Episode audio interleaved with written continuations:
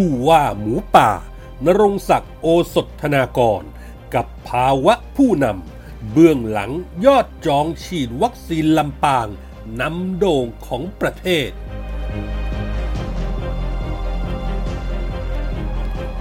เพนกวินออกลายหลังได้ประกัน ประกาศจัดม็อบต่อ ปฏิรูปสถาบัน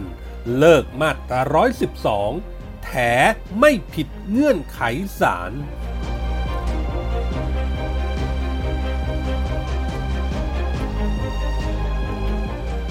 วัสดีครับ ขอต้อนรับทุกท่านเข้าสู่ NGR Podcast ครับ ผมเกษตรชนะเสรีชัย รับหน้าที่ดำเนินรายการครับนรงศักดิ์โอสถนากร หรือผู้ว่าหมูป่า ผู้ว่าราชการจังหวัดลำปาง เป็นกระแสสังคมถูกพูดถึงกันอีกครั้ง หลังมีรายงานอัปเดตยอดผู้จองฉีดวัคซีนโควิด -19 ผ่านแอปหมอพร้อม ที่จังหวัดลำปางกว่า 200,000 คน ติดอันดับ 2 เป็นรองแค่กรุงเทพ แต่หากคิดเป็นเปอร์เซ็นต์ต่อจำนวนประชากรก็ต้องบอกว่ากรุงเทพนั้นเทียบไม่ติดครับ นี่ถือเป็นผลงานที่น่าทึ่ง ท่ามกลางดราม่าวัคซีนที่รัฐบาลยังไม่สามารถสร้างความเชื่อมั่นให้กับประชาชนได้ประกอบกับความรู้ความเข้าใจในเรื่องวัคซีนนั้น ถูกบิดเบือนด้วยเฟกนิวและว่ากันไปต่างๆ นานาจนสับสนโอลมาน แต่สำหรับคนในจังหวัดลำปางกลับให้ความร่วมมือกับภาครัฐได้อย่างน่าชื่นชม เบื้องหลังผลงานนี้ผู้ว่านรงศักดิ์อธิบายไว้ว่า เป็นเรื่องของการบริหารจัดการเชิงรุก และการบูรณาการกันของหน่วยงานในจังหวัด โดยให้อสมที่ใกล้ชิดชาวบ้าน ปูพรมเคาะประตูบ้านทำความเข้าใจในเรื่องของวัคซีนต่อประชาชน โดยเป้าหมายต้องการให้คนในจังหวัด 5 0 0แสนกว่าคน ได้รับวัคซีนอย่างทั่วถึงและรวดเร็ว จะว่าไปแล้วจากเชียงรายถูกย้ายมาพะเยา และก็มาที่ลำปางในปัจจุบัน ผู้ว่าราชการจังหวัดที่ชื่อ นรงศักดิ์โอสถธนากร มักแสดงให้เห็นฝีมือการทำงาน ที่ได้รับความเชื่อมั่นและศรัทธาจากคนในพื้นที่ เรียกได้ว่าเมื่อใดก็ตามที่มีวิกฤต ผู้ว่านรงศักดิ์จะใช้ภาวะผู้นำนักแก้ปัญหาออกมาจัดการแก้ไขทันทีและผลลัพธ์ที่ได้ก็อย่างที่สังคมจดจำได้ดี อย่างเช่นกรณีภารกิจช่วยเหลือทีมฟุตบอลหมูป่า ที่ติดอยู่ในถ้ำหลวงจังหวัดเชียงราย ถ้ายังจำกันได้ดี ขณะนั้น ต้องถือว่าการช่วยเหลือ 13 ชีวิตที่ติดถ้ำนั้น เป็นภารกิจที่แทบจะเป็นไปไม่ได้ แต่ด้วยการบริหารจัดการที่อาศัยภาวะผู้นำที่ผู้ว่าดึงพลังของทุกภาคส่วนของคนเป็นหมื่นๆคน จากทุกมุมโลกมาหลอมรวมกัน และด้วยความอดทน การตัดสินใจที่เด็ดขาด กลายเป็น key factor ที่นำไปสู่ความสำเร็จช่วยชีวิตทีมหมูป่าออกมาได้อย่างปลอดภัย ครั้งนั้นสังคมโลก ยอมรับนับถือชื่นชมในผลงาน และยกย่องภาวะผู้นำของผู้ว่านรงศักดิ์ให้เป็นตัวอย่างของการแก้ไขวิกฤตที่แทบจะเป็นไปไม่ได้ ให้รู้ล่วงได้อย่างเหลือเชื่อ ที่จังหวัดพะเยาก็เช่นกัน มีตัวอย่างการจัดการหมอกควันพิษ PM 2.5 ที่ถือเป็นปัญหาเรื้อรังสำหรับพื้นที่ภาคเหนือ และระดับประเทศ ผู้ว่าหมูป่ามีวิธีการจัดการที่แตกต่างออกไปด้วยการทำงานเชิงรุกที่รู้ว่าช่วงที่หมอกควันพิษจะรุนแรง ช่วงฤดูการเผาป่า เผาไร่นาการเกษตรกร ก็ได้ออกประกาศมาตรการ 60 วันอันตราย ห้ามเผาทุกชนิดโดยเด็ดขาด และขอความร่วมมือทุกภาคส่วน บังคับใช้กฎหมายที่มีอยู่อย่างเคร่งครัด ซึ่งก็ปรากฏผลงานที่ทำให้จังหวัดพะเยาในช่วงเวลานั้นไม่มีปัญหา PM 2.5ความเป็นมืออาชีพในการบริหารจัดการที่เกิดจากภาวะผู้นำและวิสัยทัศน์ โดยการดึงทุกภาคส่วนเข้ามามีส่วนร่วม เน้นหนักไปที่ประชาชน มองเห็นและเข้าใจปัญหา เพื่อดึงเอาศักยภาพของข้าราชการอำนาจรัฐมาใช้อย่างเต็มที่ เรียกว่ามีทั้งพระเดชและพระคุณครบ ขณะที่ทุกขั้นตอนต้องไม่ลืมรายละเอียดในการทำงานหลายคนที่ทำงานร่วมกับผู้ว่าคนนี้ บอกว่าผู้ว่าคิดต่างจากคนอื่น เรื่องการจัดการบริหารพื้นที่ใครพื้นที่มัน หรือหน่วยงานใครหน่วยงานมัน ต้องบูรณาการกัน ไม่ใช่เป็นแบบ single commandนั่นทำให้ครั้งหนึ่ง ผู้ว่านรงศักดิ์กลายเป็นขวัญใจมหาชน จนมีกระแสเรียกร้อง อยากให้ลงสมัครชิงชัยผู้ว่ากทม ก่อนที่จะย้ายมาที่ลำปาง แต่เขาก็ปฏิเสธด้วยคำสั้นๆ ผมไม่เล่นการเมือง โดยจะขอทำหน้าที่ข้าราชการไปจนเกษียณ ซึ่งเหลือเวลาอีกราว 4 ปีหลังจากนี้การทำงานโดยเฉพาะครั้งล่าสุดที่จังหวัดลำปาง ตอนนี้ข่าวว่ามหาไทยของลุงป๊อกพลเอกอนุพงศ์เผ่าจินดาที่เงียบกริบมานาน ยกจังหวัดลำปางให้เป็นโมเดลให้จังหวัดอื่นๆนำไปใช้ บทเรียนบริหารวิกฤตแต่ละครั้ง ผู้ว่านรงศักดิ์มักบอกว่าในการทำงานจะมีแผนเดียวไม่ได้ ต้องมีแผนสำรองเผื่อเอาไว้ อย่าลืมว่าการทำงานครั้งนี้มีชีวิตคนเป็นเดิมพัน ดังนั้นแผนที่วางไว้ต้องชนะเท่านั้น แผนจะต้องดี แต่ถึงจะดีก็ต้องมีแผน 2 แผน 3 เตรียมไว้รองรับด้วย จากผู้ว่าหมูป่า สู่ผู้ว่าโควิด นี่ก็เป็นอีกครั้งที่เราต้องศึกษาภาวะผู้นำของผู้ว่านรงศักดิ์ไว้เป็นแบบอย่าง พูดได้เต็มปากว่า เพราะลำปางมีชายคนนี้เป็นผู้นำอย่างน้อยก็อุ่นใจได้ว่าจะฝ่าวิกฤตโควิดได้อย่างมีชัยไปกว่าครึ่ง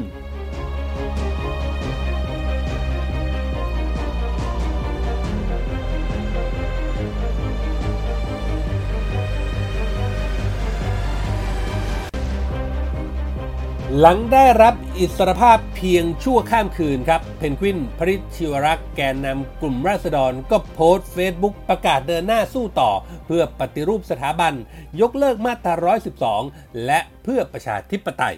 ทั้งที่เพิ่งได้รับเงื่อนไขของศาลในการประกันตัว ห้ามกระทำการใด ๆ ที่ถือเป็นการเสื่อมเสียต่อสถาบัน และไม่ให้เข้าร่วมการชุมนุมที่ก่อให้เกิดความวุ่นวายในบ้านเมือง ถือว่าการถูกคุมขังอยู่ในเรือนจำ 93 วันนั้น ไม่ได้ช่วยลดดีกรีความห้าวของเพนกวินได้เลย อันดับแรกเพนกวินกล่าวใส่สารก่อนเลยว่า การที่ศาลกำหนดเงื่อนไขเช่นนั้น เป็นการเอาเรื่องการเมืองมาตั้งเงื่อนไข เพื่อสกัดกั้นการต่อสู้เพื่อประชาธิปไตยของตนเอง พร้อมตั้งคำถามถึงการอำนวยความยุติธรรมของศาลส่วนที่ห้ามกระทำการใด ๆ ที่ถือเป็นการเสื่อมเสียต่อสถาบันพระมหากษัตริย์นั้น กวินแถว่าไม่เป็นอุปสรรคต่อความเคลื่อนไหว เพราะที่ผ่านมาก็ไม่เคยสร้างความเสื่อมเสียอะไรให้กับสถาบันกวินบอกว่าผมไม่คิดว่าสถาบันกษัตริย์จะเสื่อมเสียลงเพียงเพราะการที่ประชาชนพูดความจริง เช่นเดียวกับเรื่องการเรียกร้องให้ยกเลิกมาตรา 112 ทวงคืนทรัพย์สินส่วนพระมหากษัตริย์ เช่นหุ้น SCB ยกเลิกกองกำลังส่วนพระองค์ เหล่านี้ผมไม่เห็นว่าจะสร้างความเสื่อมเสียให้กับสถาบันกษัตริย์ได้อย่างไร หากจะมองว่าการเรียกร้องให้กษัตริย์อยู่ใต้รัฐธรรมนูญนั้น เป็นเรื่องเสื่อมเสีย ก็คงต้องถามกันอีกว่า ประเทศไทยปกครองโดยระบอบประชาธิปไตยที่มีกษัตริย์เป็นประมุขหรือปกครองด้วยระบอบสมบูรณาญาสิทธิราชกันแน่ ดังนั้นการสู้เพื่อปฏิรูปสถาบันกษัตริย์ จะต้องดำเนินการต่อไปสำหรับเงื่อนไขห้ามเข้าร่วมการชุมนุมที่ก่อความวุ่นวายในบ้านเมืองนั้น เพนกวินก็ตะแบงว่า ตลอดการต่อสู้ที่เขาเข้าร่วมหรือจัดการชุมนุมนั้น ไม่เคยใช้ความรุนแรง แต่เป็นการชุมนุมโดยสงบสันติและปราศจากอาวุธทั้งสิ้น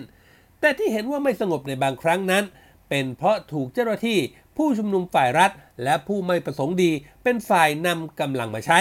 ดังนั้นการต่อสู้เพื่อประชาธิปไตยจะยังคงดำเนินต่อไปอย่างเข้มข้น เข้มแข็ง แน่นอนว่าเนื้อความที่เพนกวินโพสต์ในครั้งนี้ มีความเห็นตามมาหลากหลาย ในกลุ่มแนวร่วมติ่ง 3 นิ้ว ต่างชื่นชมในความเด็ดเดี่ยว มุ่งมั่น ยึดอุดมการประชาธิปไตย ขณะที่ฝ่ายตรงข้ามก็เห็นว่า ติดคุกแล้วยังไม่สำนึก โกหกหลอกลวงศาลการออกมาประกาศท่าทีเช่นนี้ ต้องมีผู้ใหญ่อีแอบยุยงให้ท้ายแน่นอน หากย้อนกลับไปดูคำพูดในช่วงการไต่สวนคำร้องขอปล่อยตัวชั่วคราว จะเห็นว่าเพนกวินใช้ลีลาเล่นลิ้นต่อศาลบอกว่าหากศาลกำหนดเงื่อนไขเช่นเดียวกับนายจตุพัฒน์บุญพัฒรักษา หรือไผ่ดาวดิน และสมยศพฤกษาเกษมสุด จำเลยในคดีเดียวกันที่ได้รับการปล่อยตัวไปชั่วคราวก่อนหน้านี้ ก็ยินดีรับเงื่อนไข และยังย้ำว่าที่ผ่านมาไม่เคยกระทำการใดที่เป็นการเสื่อมเสียต่อสถาบันพระมหากษัตริย์ และยินดีรับเงื่อนไข จะไม่กระทำการใด ๆ ที่เป็นการเสื่อมเสียต่อสถาบันพระมหากษัตริย์ ไม่เดินทางออกนอกประเทศ เว้นแต่ได้รับอนุญาตจากศาลจะเดินทางมาศาลทุกนัด และแต่งตั้งทนายความในคดีแล้ว ส่วนการชุมนุมเรียกร้องประชาธิปไตยนั้น เพนกวินยืนยันว่าที่ผ่านมาได้ชุมนุมอย่างสงบสันติและปราศจากอาวุธ และจะเข้าร่วมเฉพาะกิจกรรมที่สงบสันติ และจะไม่ไปเข้าร่วมกิจกรรมที่ก่อให้เกิดความวุ่นวายในบ้านเมือง ซึ่งศาลก็บอกว่าหากการชุมนุมเป็นไปตามสิทธิภายใต้รัฐธรรมนูญก็สามารถกระทำได้อยู่แล้ว นอกจากนี้ก็มีทั้งพ่อแม่อาจารย์ ที่เป็นรองอธิการบดีมหาวิทยาลัยธรรมศาสตร์ มาร่วมขอโอกาสให้เพนกวินได้กลับไปเรียนหนังสือ ทั้งยังให้การรับรองว่าจะควบคุมดูแลให้ปฏิบัติตามเงื่อนไขของศาลโดยเคร่งครัด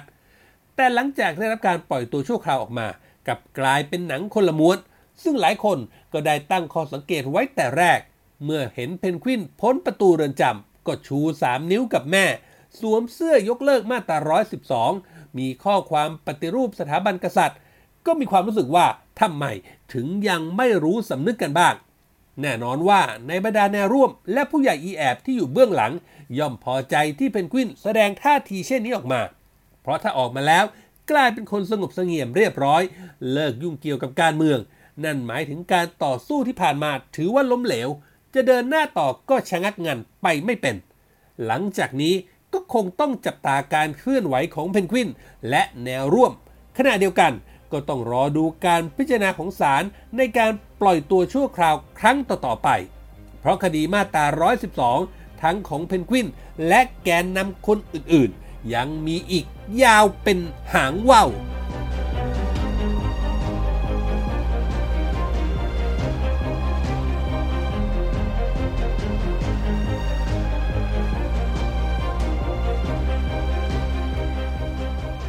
นี่คือเรื่องราวจากคอลัมน์ข่าวคนคนคนคนข่าวที่ผมนำมาฝากกันในวันนี้นะครับ คุณผู้ฟังสามารถเข้าไปอ่านเพิ่มเติมได้ในเว็บไซต์ของเราครับ mgronline.com นอกเหนือไปจากข่าวสารสถานการณ์ที่เราอัปเดตให้อ่านกันตลอด 24 ชั่วโมงแล้ว ยังมีคลิปข่าวที่น่าสนใจในทุกหมวดข่าวให้ได้เลือกรับชมกันอีกด้วยครับ และถ้าหากคุณผู้ฟังคุณผู้ชมมีข้อแนะนำติชมประการใด ทิ้งคอมเมนต์ไว้ได้ในท้ายข่าวเลยครับทุกคอมเมนต์ทุกความเห็นจะเป็นกำลังเป็นแรงใจให้พวกเรานำไปปรับปรุงพัฒนาผลงาน ให้ออกมาเป็นที่ถูกต้องตรงใจคุณผู้ฟังมากที่สุดครับ วันนี้หมดเวลาแล้วครับ ขอบพระคุณทุกท่านที่ติดตาม ผมเกษตรชนะเสรีชัย ลาไปก่อน พบกันใหม่โอกาสหน้า สวัสดีครับ